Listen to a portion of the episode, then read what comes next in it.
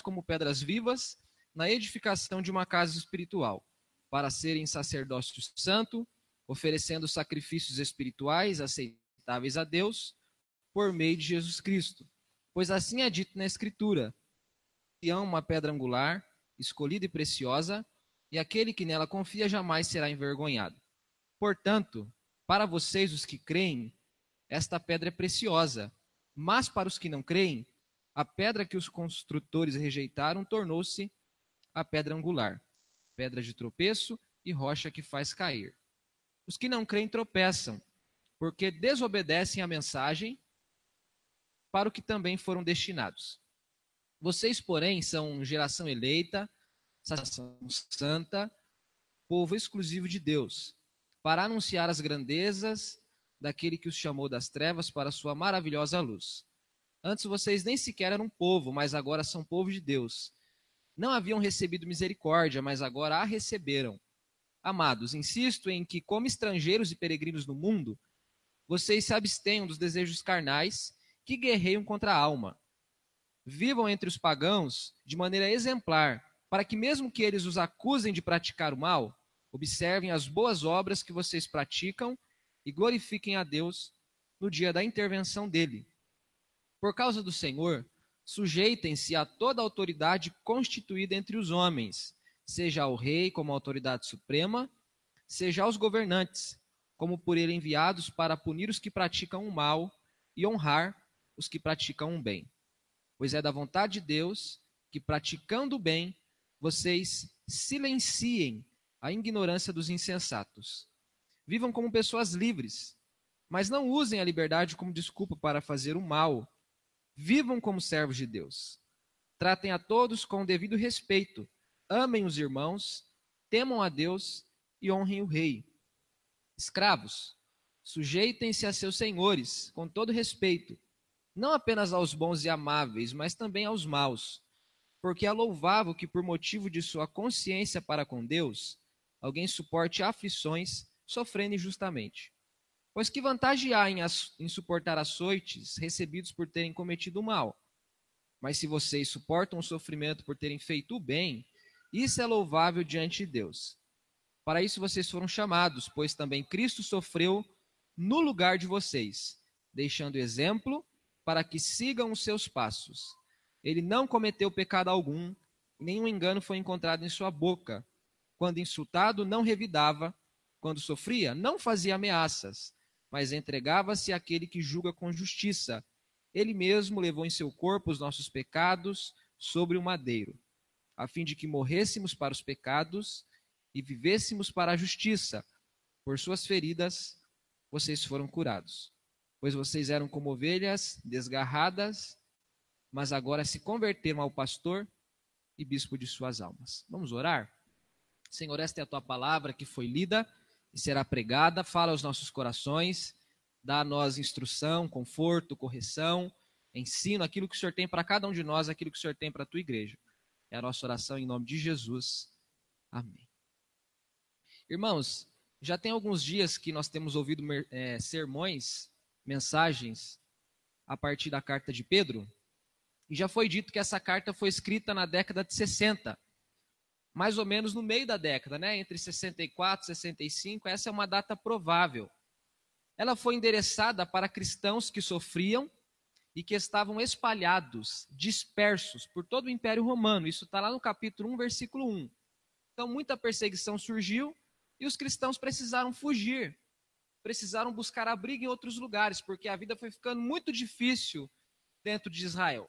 E eles buscaram abrigo onde eles pod podiam ir. Foram para casa de amigos, parentes, foram em busca de uma vida mais segura, uma vida que fosse menos violenta, menos agressiva. E quando eles fogem, quando eles se dispersam, quando eles se espalham, o apóstolo Pedro escreve essa carta. Essa carta fala muito de sofrimento. Sofrimento que é resultado da conversão. Sofrimento que é fruto de quem tem um coração entregue a Deus. O apóstolo fala muito disso. No capítulo 1, ele fala sobre redenção, sobre regeneração. Ele diz que a graça de Jesus é salvadora. Ele diz que foi por meio de Cristo que Deus regenerou para si um povo. E o povo regenerado é um povo marcado por esperança. Isso está muito claro no capítulo 1. Ele diz que a esperança do crente é uma esperança viva. Por que a esperança do crente é uma esperança viva? Porque a esperança do crente é Cristo. E Cristo morre e ressuscita, ele não está morto. Então a esperança do crente é uma esperança viva. É viva porque ele foi regenerado, porque o seu Senhor está vivo. Então Pedro fala muito disso. Mas ele não termina por aí. Ele ainda diz no capítulo 1 que aqueles que foram regenerados e que têm uma esperança viva, eles foram chamados para a santificação. Isso está muito claro. Sejam santos, como é santo aquele que os chamou. Então, um povo regenerado, um povo que é cheio de esperança, também tem um novo padrão, tem uma nova maneira de viver. E no capítulo 2 ele dá prosseguimento a essas ideias. Eu quero ver com vocês exatamente aquilo que o apóstolo deixa para nós registrado aqui no capítulo 2. Ele fala sobre o que deixar e ele fala sobre o que desejar ardentemente ou desejar profundamente. É o primeiro ensino que esse texto nos mostra. E ele está lá no versículo primeiro. Diz assim: ó, portanto, já que vocês foram salvos, já que vocês foram redimidos, regenerados, já que vocês foram chamados para santificação, porque o Deus de vocês é santo, já que vocês têm um coração cheio de esperança, não é uma esperança é, qualquer, é uma esperança viva, já que tudo isso é realidade, agora livrem-se de toda a maldade, de todo engano, hipocrisia, inveja e toda espécie de maledicência. Como crianças recém-nascidas, desejem de coração leite espiritual puro, para que por meio dele vocês cresçam para a salvação, agora que provaram que o Senhor é bom. Então a primeira coisa que ele mostra é: vocês precisam deixar algumas coisas e vocês precisam se apegar a uma outra coisa. Você larga com uma mão e agarra com a outra. É mais ou menos isso. Com uma mão você larga o que é ruim, com outra mão você agarra o que é bom. Essa é a ideia do apóstolo Pedro. E esses versículos aqui, eles servem como um resumo da carta. Porque a carta é pequena, tem cinco capítulos, mas isso aqui é muito importante dentro dessa pequena carta. É deixar uma maneira velha de viver para abraçar uma nova maneira de viver. Então, quem foi salvo por Jesus precisa se livrar de toda maldade, de todo engano, toda hipocrisia, toda inveja e toda espécie de maledicência, toda espécie de mal, de maldade, de malignidade. Então, isso é o que a gente precisa deixar. Isso é o que a gente precisa se abandonar. E a palavra que o apóstolo usa é uma palavra forte. Ele está dizendo: livrem-se. Fiquem longe, se despojem disso. Libertem-se disso. Deixem isso, abandonem isso, recusem isso. Tudo isso ele está dizendo. É uma postura cristã. É uma postura de alguém que foi transformado por Jesus. É uma postura de alguém que foi redimido por Jesus. E o que, que é preciso deixar? É preciso deixar aquilo que atrapalha o próprio cristão, mas que também atrapalha as pessoas que convivem com o cristão. Porque a maldade atrapalha quem é mal, mas atrapalha quem vive sob a companhia de quem é mal também. A maldade não atinge só o camarada mal, atinge quem está ao redor dele. O apóstolo diz: abandone o engano. E o engano prejudica quem engana, mas prejudica quem é enganado também. Ele fala: abandone a hipocrisia. A hipocrisia prejudica quem é hipócrita, mas prejudica quem recebe hipocrisia. Abandone a inveja. É lógico que a inveja prejudica quem recebe inveja e prejudica o invejoso também. Ele só está falando de coisas ruins. E abandone toda espécie de maldade. Então, apesar dele citar poucas coisas, ele inclui duas vezes a palavra toda. Porque há muitas maneiras de maldade, há muitas maneiras de engano, há muitas maneiras de hipocrisia, há muitas maneiras de praticar o mal. Então, como ele não tem tempo para falar de tudo, ele fala: abandone tudo que não presta, tudo que é mal, tudo que prejudica. Irmãos, isso aqui foi escrito para a igreja de Jesus, para os crentes que sofriam por conta da perseguição que enfrentavam, por conta da fidelidade a Deus. Essa carta não foi mandada é, para a boca de fumo, essa carta não foi mandada para uma ala do presídio onde só tem pessoas ímpias, essa carta não foi mandada para nenhum lugar onde só tinha ateus, pessoas que não professam fé em Deus. Essa carta não foi mandada para ninguém dessa natureza. Essa carta foi mandada para cristãos, para crentes, para pessoas que criam em Jesus. Por que, que essa carta foi mandada para pessoas crentes? Crentes não vivem de outro modo? Devem viver de outro modo. Mas ainda habita no crente a natureza pecaminosa. Nós nos tornamos santos aos olhos de Deus no ato da conversão, mas continuamos completamente impuros para as pessoas ao nosso redor. Quando você se converte, Deus olha para você e vê você perfeito por conta de Jesus. Mas eu ainda olho para você e vejo muitas imperfeições. Quando eu me converto, Deus olha para mim e me vê completamente salvo. Ele me dá segurança, certeza, convicção. Mas você ainda olha para mim e vê muitas coisas que eu preciso abandonar, eu preciso me livrar delas. Eu preciso ficar longe delas, eu preciso deixá-las. E Pedro está dizendo que é para os crentes deixarem isso. Não é para eles pedirem a Deus para Deus livrá-los disso, é para eles deixarem isso. É para eles abandonarem isso. Deixar o que é da carne. Pois o que é da carne prejudica. O que é da carne separa, o que é da carne cria confusão. O que é da carne espalha, dissipa. O que é da carne não produz nada bom. O que é da carne é fruto do pecado. E o pecado não produz nada que é bom. Nada. A gente lê a Bíblia e está muito claro. Depois que Adão e Eva pecaram, as ações humanas são contaminadas pelo pecado. E Pedro está dizendo, gente, vocês creram em Jesus, vocês foram redimidos, regenerados, vocês têm esperança, o Deus de vocês é santo, então deixem aquilo que não faz parte de uma vida santa. Parece estranho dizer que crentes precisam abandonar essas coisas, não parece? Precisam. Porque ainda o pecado habita em nós. Paulo escreve lá em Romanos: Quem me livrará do corpo dessa morte?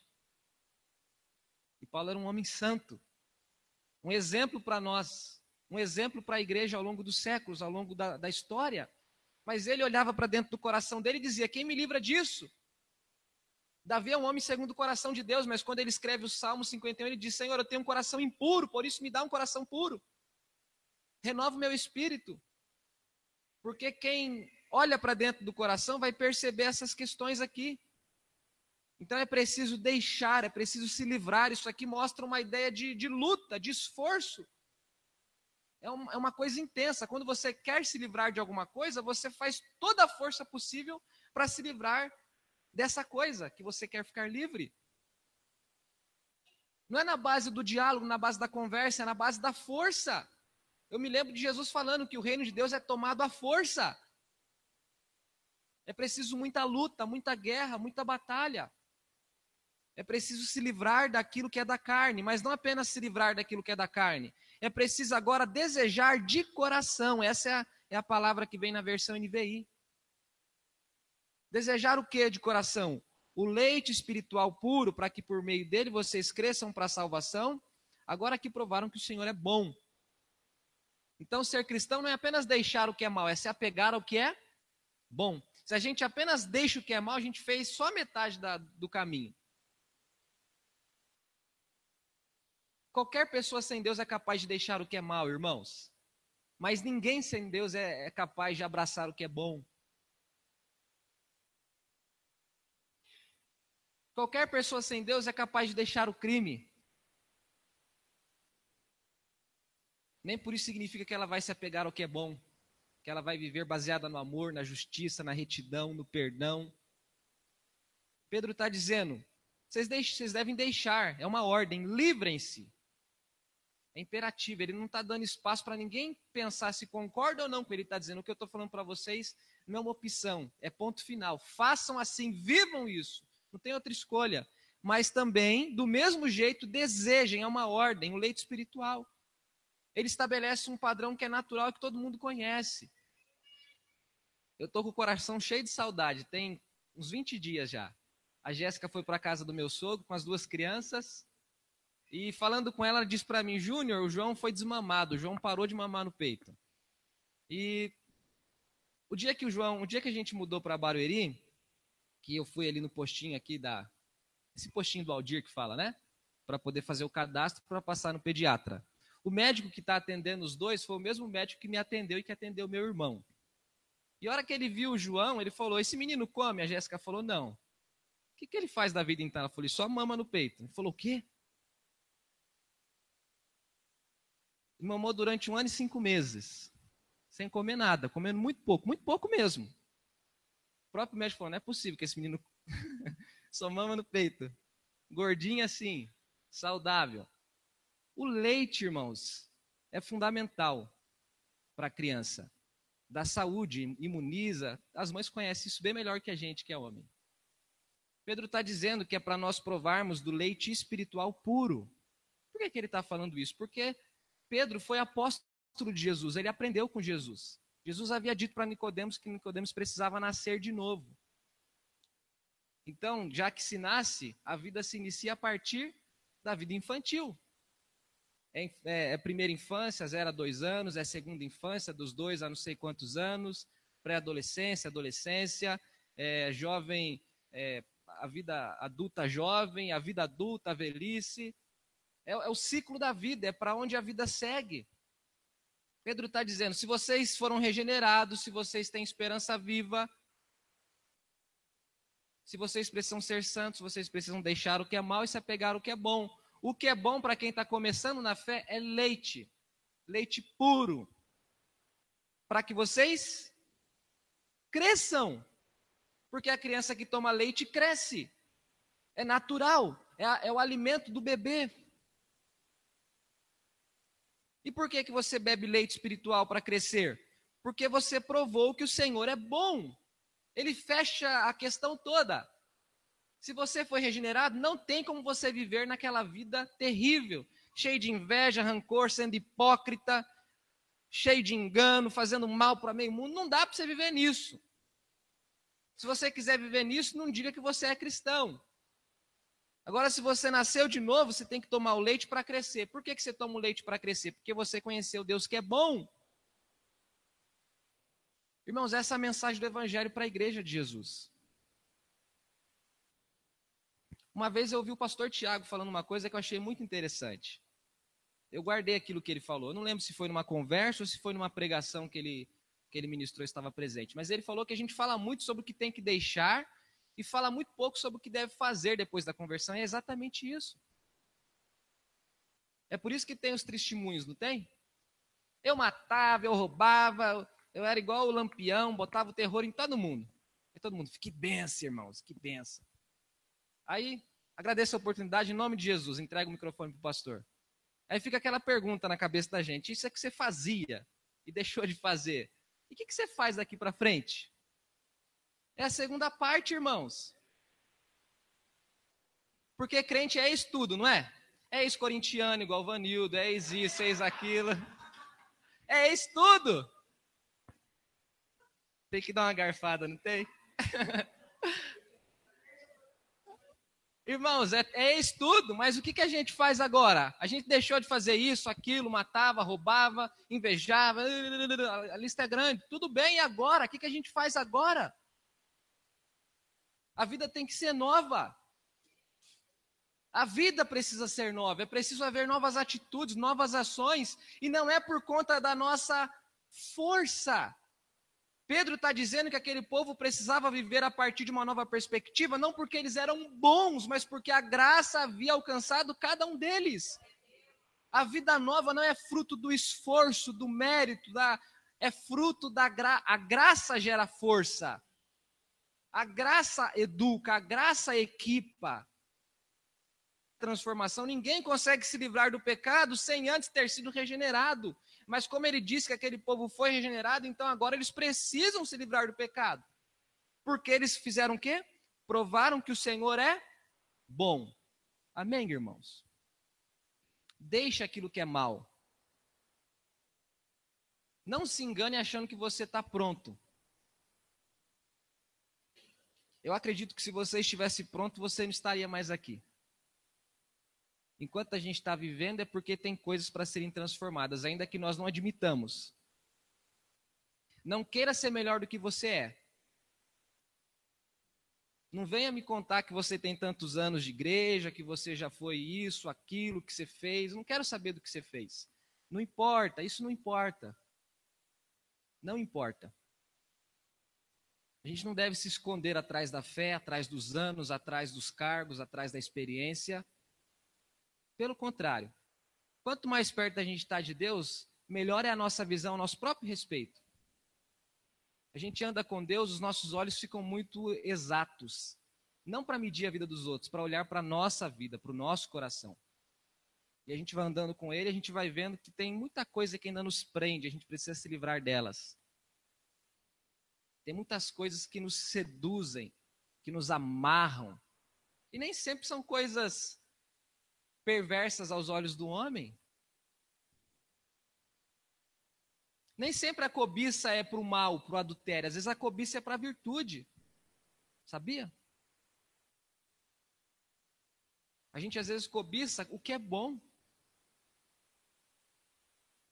É a qualidade do outro, é a disposição do outro. Às vezes aquilo que a gente fala que é admiração, às vezes pode ser cobiça. Tem muita coisa que a gente precisa se livrar, coisas que são más mas há muitas coisas que nós precisamos nos apegar a elas. Aquilo que é espiritual e que produz crescimento. Amém? Que o Senhor possa mostrar para você aquilo que você precisa ficar livre. E que a graça dele possa te fortalecer para você se agarrar naquilo em que você deve se agarrar. Amém? Depois Pedro diz que Jesus é a pedra viva. E ele fala também que a pedra viva tem um povo escolhido. Isso aparece do versículo 4 até o versículo 10, mais ou menos. Ele diz assim no versículo 4: À medida que se aproximem dele, a pedra viva rejeitada pelos homens, vocês também serão utilizados como pedras vivas na edificação de uma casa espiritual.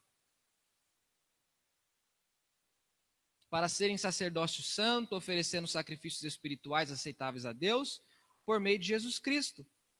Versículo 7: Portanto, para vocês, os que creem, essa pedra é preciosa mas para quem não crê, isso serve de tropeço, porque essas pessoas desobedecem à mensagem. Vocês, versículo 9, porém são geração eleita, sacerdócio real, nação santa, povo exclusivo de Deus, chamado para anunciar as grandezas daquele que tirou vocês das trevas e trouxe para a luz. Antes vocês nem eram um povo, mas agora é um povo de Deus e um povo que recebe misericórdia. É isso que Pedro está dizendo. Jesus é a pedra viva é a pedra angular, é a pedra principal, é o edifício sobre o qual todas as coisas são edificadas. Era muito comum naquele tempo os construtores terem uma pedra principal, um edifício principal. Jesus conta a parábola do homem que edifica a casa sobre a rocha e o outro que edifica a casa sobre a areia.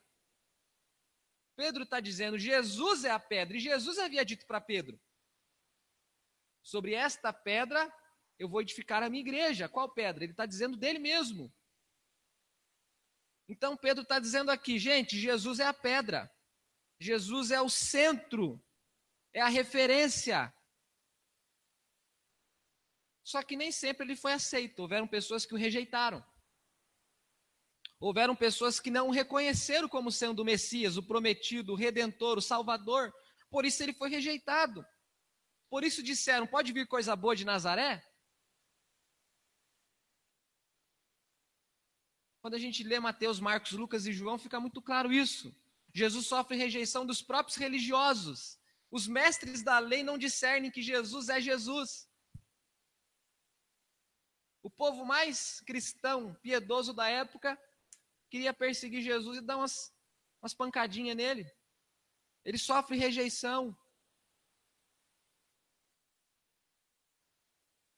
Tanto é que quando Judas vai entregá-lo, Judas tem que fazer um sinal. Ele beija Jesus para que as pessoas pudessem reconhecer que Jesus era Jesus. É engraçado a gente prestar atenção nisso. Era o código. Quem é Jesus? Jesus é aquele a quem eu beijar. Ele vai e beija Jesus. Ah, achei Jesus. Aí vão lá e prendem Jesus.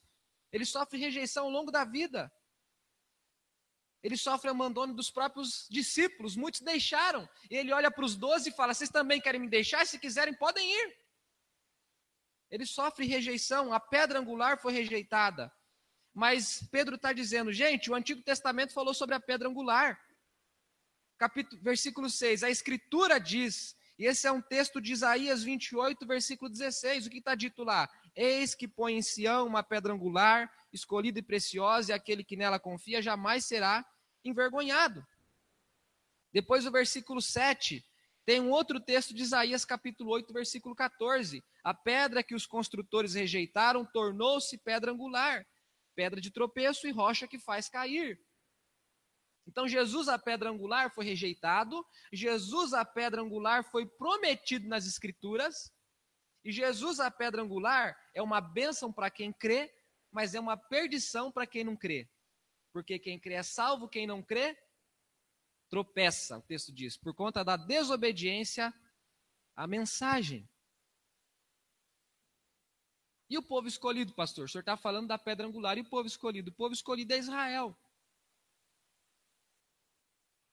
Versículo 9: Vocês, Pedro está escrevendo para a igreja que recebe essa carta e que estava espalhada pelo império, em diversas cidades do Império Romano.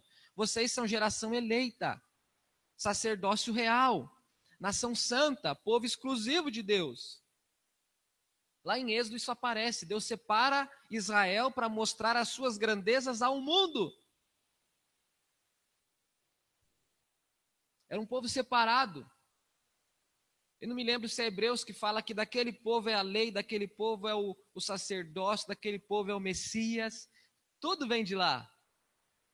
Deus escolhe aquele povo para se revelar aquele povo, para que aquele povo revelasse Deus aos homens.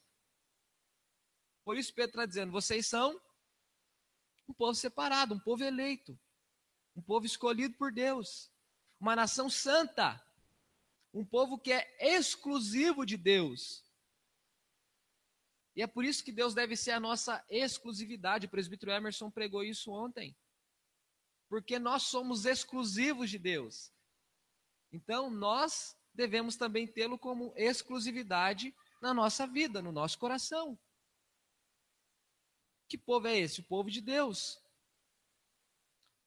Acontece que todo privilégio é seguido de responsabilidade. Toda moeda tem dois lados. Para o povo escolhido, para o povo eleito, há uma missão. Qual missão?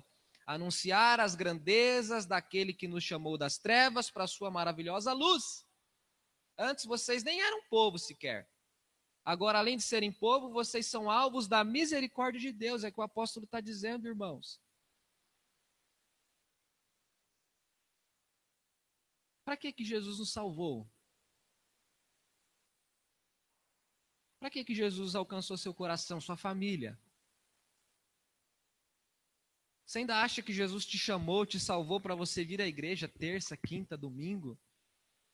Para você tirar 10% da sua renda e dizimar e o tanto que você deseja como oferta?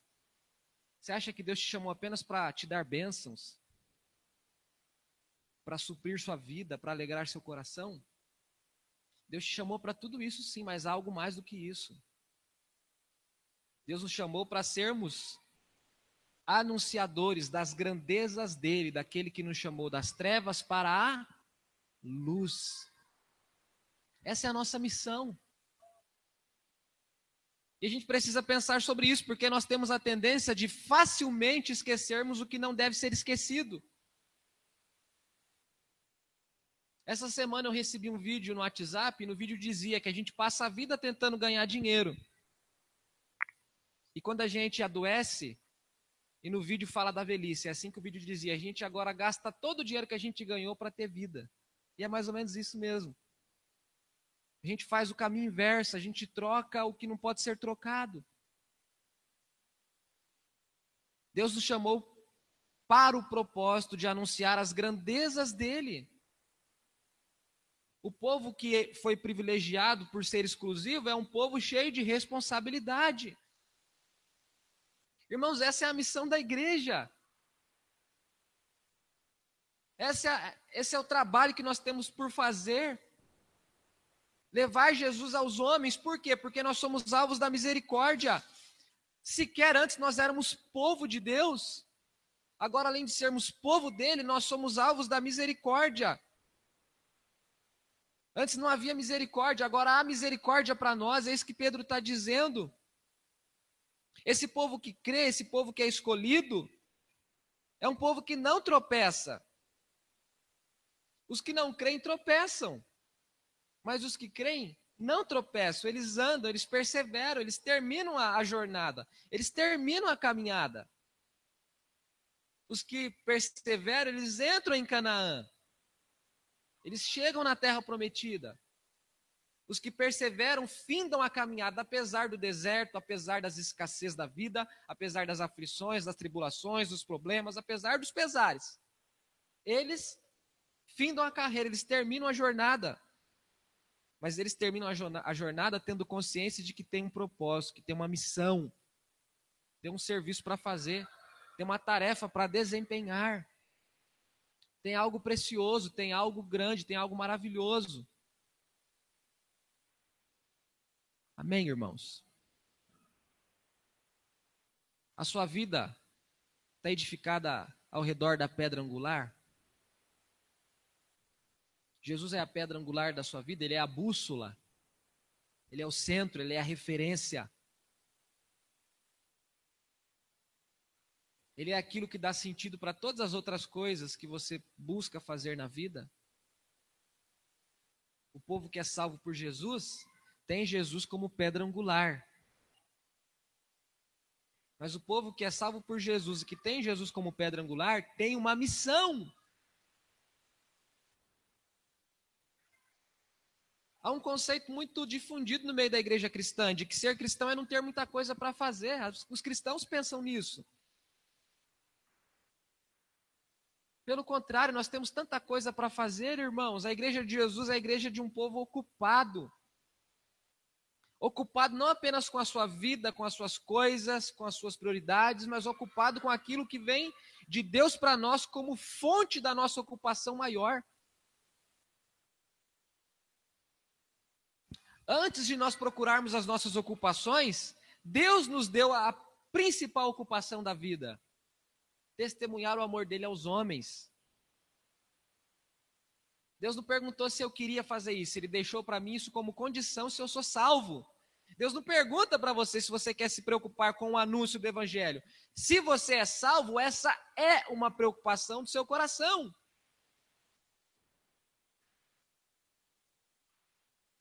Se tem alguém que sabe quando falar, é Deus.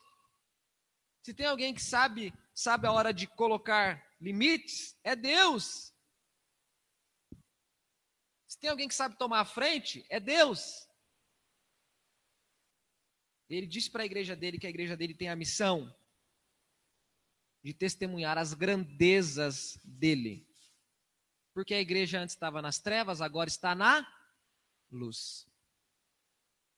Antes ela estava perdida, agora ela foi achada. Antes ela não tinha misericórdia, agora ela é fruto da misericórdia. Ela é alvo da misericórdia. Ela é agora também canal da misericórdia. E há uma terceira lição já que tem algumas coisas que a gente precisa deixar, já que tem alguma coisa que a gente precisa abraçar, já que Jesus é a pedra, já que Jesus é a pedra e faz de nós o povo dele, como é que se vive no mundo? Como é a jornada? Como são os dias do crente debaixo do sol? Como é a vida de um servo de Deus? Como é a vida de um cristão? E ele começa a descrever isso no versículo 11. E ele parte de um princípio que ele resgata lá no Antigo Testamento e que está em toda a carta dele, Amados, insisto em que, como estrangeiros e peregrinos no mundo, vocês se abstenham dos desejos carnais que guerreiam contra a alma. Ele está dizendo para aquele povo: gente, vocês são estrangeiros e peregrinos. Do jeitinho que foram os pais de vocês, Abraão, Isaac, Jacó e José e seus irmãos. Um povo que não tinha pátria, não tinha morada. Um povo que habitava em tendas. Um povo nômade. Um povo que não herdou, que não tinha uma terra num primeiro momento, mas tinha a promessa de uma terra. Um povo que não tinha residência fixa, mas tinha a promessa de uma residência.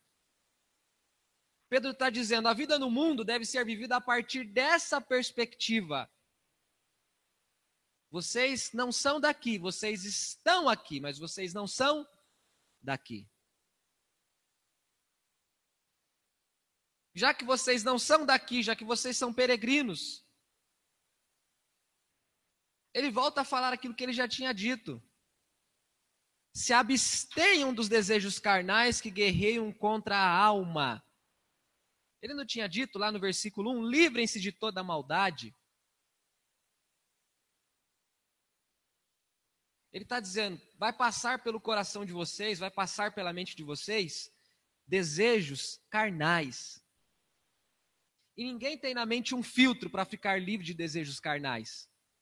Mas o Evangelho coloca um filtro nas ações para ficarmos livres dos desejos carnais. Eu não tenho poder sobre a minha mente. Eu não tenho poder sobre o meu coração. Mas Deus me dá graça para lutar contra os meus desejos para que eles não se transformem em ações. Portanto, na palavra de Paulo, irai-vos e não pequeis. Você não é capaz de ficar sem irar, mas você é capaz de se irar sem pecar. Não sou, não, pastor. Você é sim, senhor e sim, senhora. Pedro está dizendo aqui: se abstenham dos desejos carnais que guerreiam contra a alma. Irmãos, e tem muita gente perecendo ao longo da caminhada cristã, porque não entenderam que a caminhada cristã é uma guerra, é uma batalha, é uma luta. Paulo, quando vai falar da sua vida, no final da vida, ele diz: combati o bom combate. Ele não falou, terminei meu tempo de férias, estou pronto para morrer. Ele falou, não, terminei minha guerra. Tanto é que ele havia falado das armas, da armadura do Espírito. Judas fala: batalhem pela fé que uma vez por todas foi dada aos santos. Jesus falou: estou mandando vocês para o meio de lobos. Eu não vim para trazer paz, eu vim para produzir guerra. A vida cristã é uma batalha. Que batalha, pastor? A batalha. A batalha que eu faço contra mim mesmo, contra o meu próprio coração, contra os desejos carnais que habitam a minha mente, o meu coração. Porque Satanás é astuto, ele se aproveita daquilo que cediu meu coração. Ele me faz ofertas com base nos meus desejos. E muito crente vive culpando o diabo porque é uma maravilha culpar o diabo. Se a gente culpa ele, não sobra culpa nenhuma pra gente. Olha que coisa boa. Coisa boa, não é? É bom falar assim: foi a mulher que o Senhor me deu, Adão era esperto que só. Aí Jesus, Deus foi para Eva, foi a serpente. É uma maravilha culpar o diabo. Aí não sobra nada pra gente, né? Ê, coisa boa. Tudo diabo. Diabo, nem tudo é diabo, irmãos. Às vezes é o diabo do coração pecaminoso, não é? Acho que mais, cabe mais, mais bem isso. É preciso, irmãos, a gente entender isso. É preciso parar de transferir aquilo que é nosso para os outros. Ah, eu tenho uma raiva da minha esposa, mas é ela que faz raiva em mim. Não é ela que faz raiva em mim, não. É eu que sinto raiva dela. Ah, aquela praga no meu marido. Não, não é ele que é uma praga. É você que acha que ele é uma praga. A gente sempre fala das nossas questões problemáticas, culpando sempre o outro. Eu, é porque eu fiquei bravo com você, Jonas, porque você falou aquilo para mim. A gente sempre parte da, da ação de que é o outro que fez alguma coisa que, tadinho de mim, machucou quem eu sou, me feriu. Pastor, o senhor está dizendo que eu não posso me sentir ofendido? Não, não estou falando nada disso. Estou dizendo que a gente precisa assumir o que é nosso e não pôr nos outros aquilo que é nosso. Nós precisamos entender isso, irmãos. Precisamos abandonar, nos abster dos desejos carnais. Porque apesar de ser pastor, apesar de ser cristão, há desejos carnais no meu coração e na minha mente. Sim, eu não tenho vergonha de falar isso. Porque eu assumo isso para Deus. Se eu assumo para Deus, eu não tenho vergonha de falar para ninguém mas eu preciso lutar contra eles, eu preciso me abster deles. Amém, irmãos? E eu tenho certeza que você não é diferente de mim. Então, lutemos contra os desejos carnais, é o que Pedro está dizendo. A vida no mundo, além de sermos peregrinos, é uma luta contra a carne. Versículo 12: Vivam entre os pagãos de maneira exemplar para que eles não acusem vocês de praticar o mal, mas observem as boas obras que vocês realizam e glorifiquem a Deus, Olha que bonito. Quanto tempo foi ensinado que os cristãos precisam viver separado do mundo, separado dos ímpios? Como se isso fosse uma, uma, uma escolha geográfica. Nós devemos viver separado da maneira de viver dos ímpios e não dos ímpios. Tem até base bíblica, não tem? Torcida, ao contrário, Salmo 1, né? Não posso sentar na roda dos escarnecedores. Não é isso que o Salmo 1 está dizendo. Se você não conviver com pessoas que não conhecem a Deus, que sentido faz o versículo 9? Vocês são geração eleita, sacerdócio real, nação santa, povo exclusivo, para anunciar as grandezas de Deus, que tirou vocês das trevas para a luz. Se o seu ciclo de convivência, de amizade, de relacionamento só for pessoas salvas, você vai pregar o evangelho para quem? É, pastor, o senhor prega o evangelho para a gente todo dia, todo domingo, toda terça, toda quinta, junto com o pastor Ramsés, mas é para você tomar vergonha na cara e mudar de vida. Porque você já é cristão, não é para você se converter. é diferente. Nós não podemos viver o contrário, irmãos. O versículo 12: viva entre os pagãos de maneira exemplar. Esse era o contexto daquela carta, era, era muita impiedade o Império Romano era dominado por profunda impiedade. Pedro está dizendo: mesmo que haja acusações contra vocês, no final das contas as pessoas vão ver o bem em vocês, a transformação, e vão glorificar a Deus pela vida de vocês. Não é o que acontecia na igreja primitiva? Aquele povo, Atos 2,46, eu acho, eles tinham simpatia de todo o povo, e diariamente o Senhor acrescentava aqueles que eram salvos.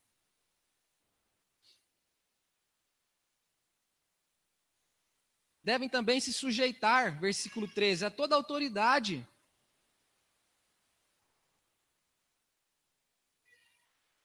Por causa do Senhor. Você não se sujeita à autoridade por causa da autoridade. Você se sujeita à autoridade por causa do Senhor que constitui a autoridade.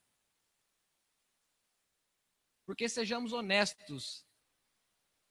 Um governante desonesto não merece o nosso respeito, a partir da ótica humana. Mas por causa do Senhor que constitui autoridade, até um governante desonesto merece respeito.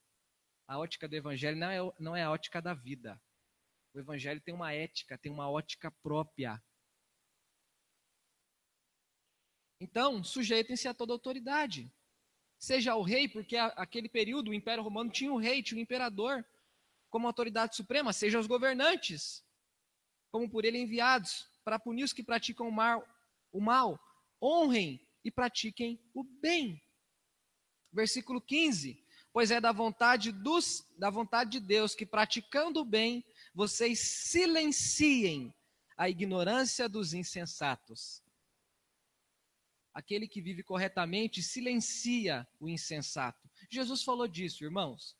O mundo saberão, saberá que vocês são meus discípulos, se vocês amarem uns aos outros. João 13. Versículo 16: Vivam como pessoas livres, mas não façam, mas não usem a liberdade como desculpa para fazer o mal. Pedro está dizendo, gente, não transforme a graça de Deus, não transforme a liberdade cristã em uma carta branca para você fazer o que você quer da vida, não. Não façam isso, não. Paulo tinha ensinado isso lá em Gálatas. Paulo falou: não usem a liberdade para dar ocasião à carne.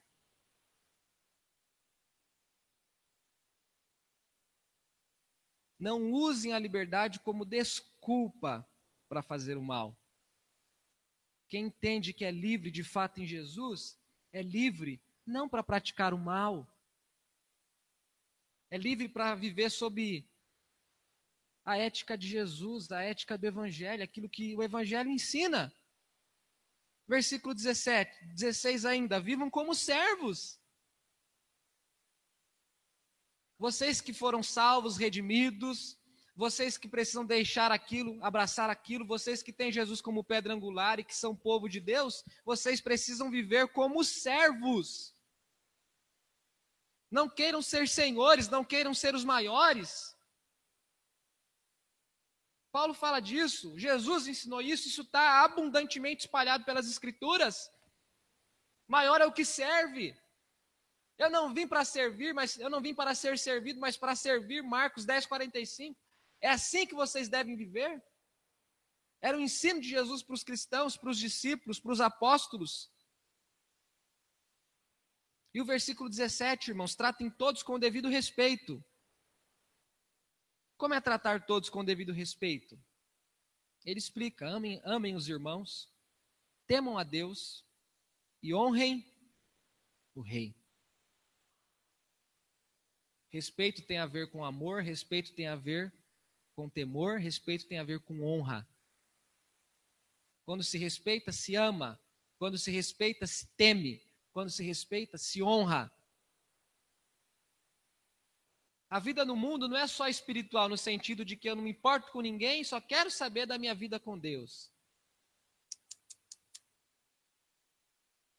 A vida no mundo tem a ver com aquilo que eu faço para Deus, tem a ver com aquilo que eu faço para as pessoas, tem a ver com aquilo que eu faço para mim.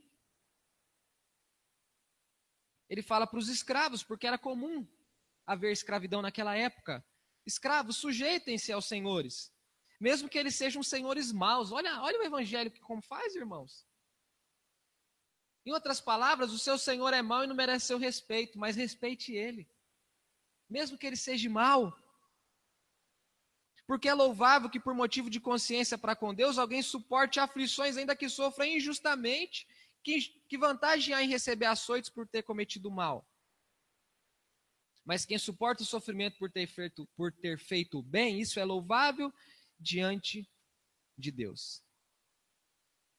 Cristo também sofreu no lugar de vocês, deixando-vos os exemplos para que sigam os seus passos. Pedro estava escrevendo para uma igreja que sofria profundamente. E não havia um sentido no sofrimento se aqueles cristãos não olhassem o sofrimento a partir da fé. Era completamente injusta a vida que eles viviam, tirando o evangelho de lado. Mas no evangelho tudo faria sentido, porque Cristo havia sofrido no lugar deles. Cristo havia padecido no lugar deles. E aí Pedro diz, termina dizendo assim: Jesus, quando era insultado, não revidava. Quando sofria, não fazia ameaças, mas se entregava àquele que julga com justiça. Eu acredito que não há descrição melhor do que isso, do que os momentos finais da vida de Jesus, quando ele é apresentado a Herodes, e Herodes faz acusações contra ele, os judeus fazem acusações contra ele, e o texto diz que ele ficava calado em silêncio e aquilo perturbava o Herodes. Ele dizia: Você não vai responder, meu? E Jesus, ó. Quando insultado, não revidava, quando sofria, não fazia ameaças. Desça da cruz, liberte a você, liberte a nós também. Ele levou sobre ele os nossos pecados, a fim de que morrêssemos para os pecados e vivêssemos para a justiça. Ele morreu por nós para que nós morrêssemos para a hipocrisia, para a maldade, para o engano, para a inveja, para toda espécie de mal, para todo desejo carnal que guerreia contra a nossa alma. Para que vivêssemos para a justiça. O que é viver para a justiça? É entender que é peregrino, é entender que deve haver sujeição, é entender que deve haver amor, é entender que deve haver bom testemunho para que as pessoas não tenham que falar do cristão. Não por conta de moralidade, mas por conta de glorificar a Deus não é para falarem bem de mim que eu não devo dar mau exemplo. É para, não dando mau exemplo, as pessoas falem bem de Deus. Senão é moralismo. Vou pagar tudo que eu compro para ninguém falar um A de mim, não. Pago tudo que eu compro. Luto para fazer isso, para que as pessoas glorifiquem a Deus. Vivo de forma diferente, não para que as pessoas fiquem batendo palma para mim. Que legal, quando, quando eu crescer, quero ser igual a ele. Você não vai nem crescer, coitado. Mas é para as pessoas glorificarem a Deus. É a perspectiva que Jesus está ensinando, sempre ensinou, melhor dizendo, no Evangelho, e Pedro viveu com ele, Pedro aprendeu, e Pedro está ensinando.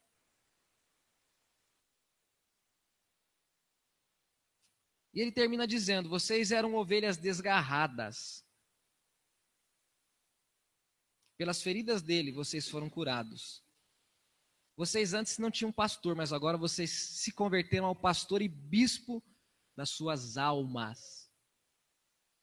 Vocês agora fazem parte do rebanho do supremo pastor, esse que Pedro está dizendo. Sabe o que esse texto ensina para mim, irmãos? Ensina para nós, ensina para a igreja. É que há muito sofrimento na vida. Aliás, esse é o tema principal da carta de Pedro. Mas sabe qual que é o consolo que Pedro deixa para aqueles crentes? Peregrinos. Vocês podem sofrer por 10, 20, 30, 40, 50 anos, 70 anos, 80 anos se alguém tiver muita força. Mas se você está em Deus, você passa uma eternidade sem sofrimento. Você passa uma eternidade com Deus. Faça a comparação, qual que é melhor? Não dá para nascer e ficar livre do sofrimento. Depois que a gente nasce, o sofrimento abraça a gente, seja você crente ou não. Não tem jeito de correr. Se correr, o bicho pega, se ficar, o bicho come. Não dá para correr, não dá para escolher. Mas para quem foi regenerado, é alguém que é peregrino, é alguém que não é daqui. Amém? Se você não é daqui, aquilo que é daqui não deve satisfazer seu coração. Ainda que o seu coração é pecaminoso, mas mesmo tendo um coração pecaminoso, você tem um espírito reto. A conversão, a santificação, a transformação, há evidências da salvação. A vida aqui é assim. Como é que você está vivendo sua vida? Será que mesmo sendo cristão, você não está vivendo como alguém que é em coração? Tá buscando sentido para a sua vida naquilo que é daqui. Na boa índole, numa vida mais satisfatória, melhor, num bom nome. Talvez você está procurando coisas que não fazem sentido se você pensar que há eternidade para a gente desfrutar ou com Deus ou sem Deus. Irmãos, à luz da eternidade, isso aqui não tem sentido algum. Se você pensar que depois da sua morte ou você fica com Deus ou você fica para sempre sem Deus, muita coisa que você faz aqui você não faria nunca mais. Nós precisamos preencher o nosso coração desse sentido, desse significado.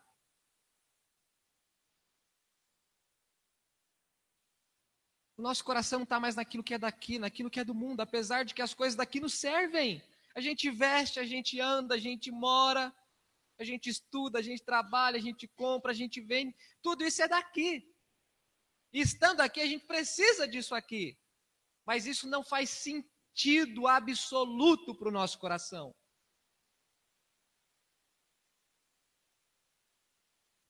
Isso não preenche mais a sua vida. Você vai precisar dessas coisas? Vai precisar. É pecado ter essas coisas? Jamais. Aliás, é Deus quem dá tudo a todos. Se você tiver tudo isso e muito mais, quem te deu foi Deus. Então não é ruim em si. Mas você pode fazer um uso muito perverso de tudo que Deus pode te dar. Você pode até pôr no lugar de Deus aquilo que Deus te dá. Você pode pôr a, a, a criatura no lugar do Criador. Você pode pôr a coisa criada no lugar do Criador. Você pode inverter tudo. Feche os seus olhos, vamos orar. Se Deus te salvou, se Deus te regenerou, se Deus redimiu seu coração, se Jesus te dá esperança, se Jesus é a sua esperança, se Deus é santo e exige santidade de você, livre-se de toda maldade. Mas desejem com coração puro leite espiritual para que vocês cresçam porque vocês encontraram o Senhor.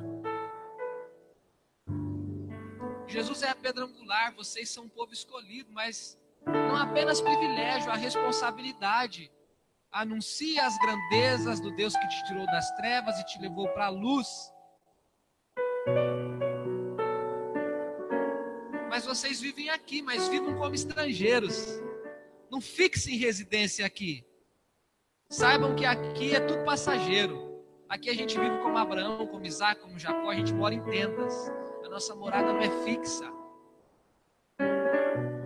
Jesus disse: Não ajuntei para vocês tesouros na terra, onde a traça e o ferrugem consomem, onde o ladrão rouba. Acumulem, ajuntem tesouros nos céus, onde não tem traça, não tem ferrugem, não tem ladrão, não tem nada que possa roubar o seu tesouro. então deve haver sujeição, deve haver bom testemunho, deve haver respeito que se expresse em amor, em temor, em honra. É a vida que a gente vive aqui, banhado pela misericórdia de Deus, que levou sobre ele as nossas feridas e trouxe para nós cura. Um dia, um dia não tínhamos pastor, hoje há um supremo pastor e bispo das nossas almas. Vamos orar, feche os seus olhos. Senhor, obrigado. Obrigado porque no meio do sofrimento há salvação. Teu povo não sofre apenas, o teu povo é alvo da salvação. Obrigado porque no meio do sofrimento, Senhor, há uma nova vida para nós vivermos. Obrigado porque no meio do sofrimento, Senhor, há esperança viva. Nós não somos masoquistas, nós não gostamos de sofrer por causa do sofrimento, mas nós entendemos que sofrer produz coisas boas se nós estamos no Senhor. Senhor, conforte o teu povo, consola o teu povo, que todos possamos entender que nós somos peregrinos, passageiros, estrangeiros. A nossa morada é os céus, a nossa casa é onde o Senhor está. O Senhor disse que voltaria para preparar lugar, morada a, a, palavra, a certeza, a esperança que o Senhor nos dá é que o Senhor volta para buscar um povo lavado, redimido, transformado pelo poder do Evangelho, pela obra do Espírito Santo. Ô Senhor, ajuda-nos a viver aqui, Senhor, da, da maneira que o Senhor pretende que vivamos. Livra-nos de encontrarmos prazer nos prazeres do mundo, Senhor. Ajuda-nos a guerrear contra os desejos da nossa alma, possamos fazer guerra contra a nossa, a nossa própria fraqueza. Tenha misericórdia. O pecado degradou o nosso coração, o pecado deixou marcas profundas em nós, e essas marcas aparecem nos nossos relacionamentos. Livra-nos de vivermos sob a lei do pecado, Senhor. Em nome de Jesus, leva paz, tranquilidade aos corações. Quanta gente se professa cristão, mas não tem a esperança viva não tem paz no coração, não tem alegria, oh Deus, não tem confiança. Vive sob a culpa, vive sob a condenação, vive debaixo da vergonha, vive debaixo das acusações de Satanás, vive amedrontado, vive temendo o inferno, Senhor. E se nós estamos no Senhor, nós temos paz. O Senhor disse: paz seja com vocês aos discípulos. A primeira saudação que nós encontramos em todas as cartas do Novo Testamento é graça e paz seja com vocês. Quem, alcança, quem for alcançado pelo Senhor vive com paz no coração, Senhor.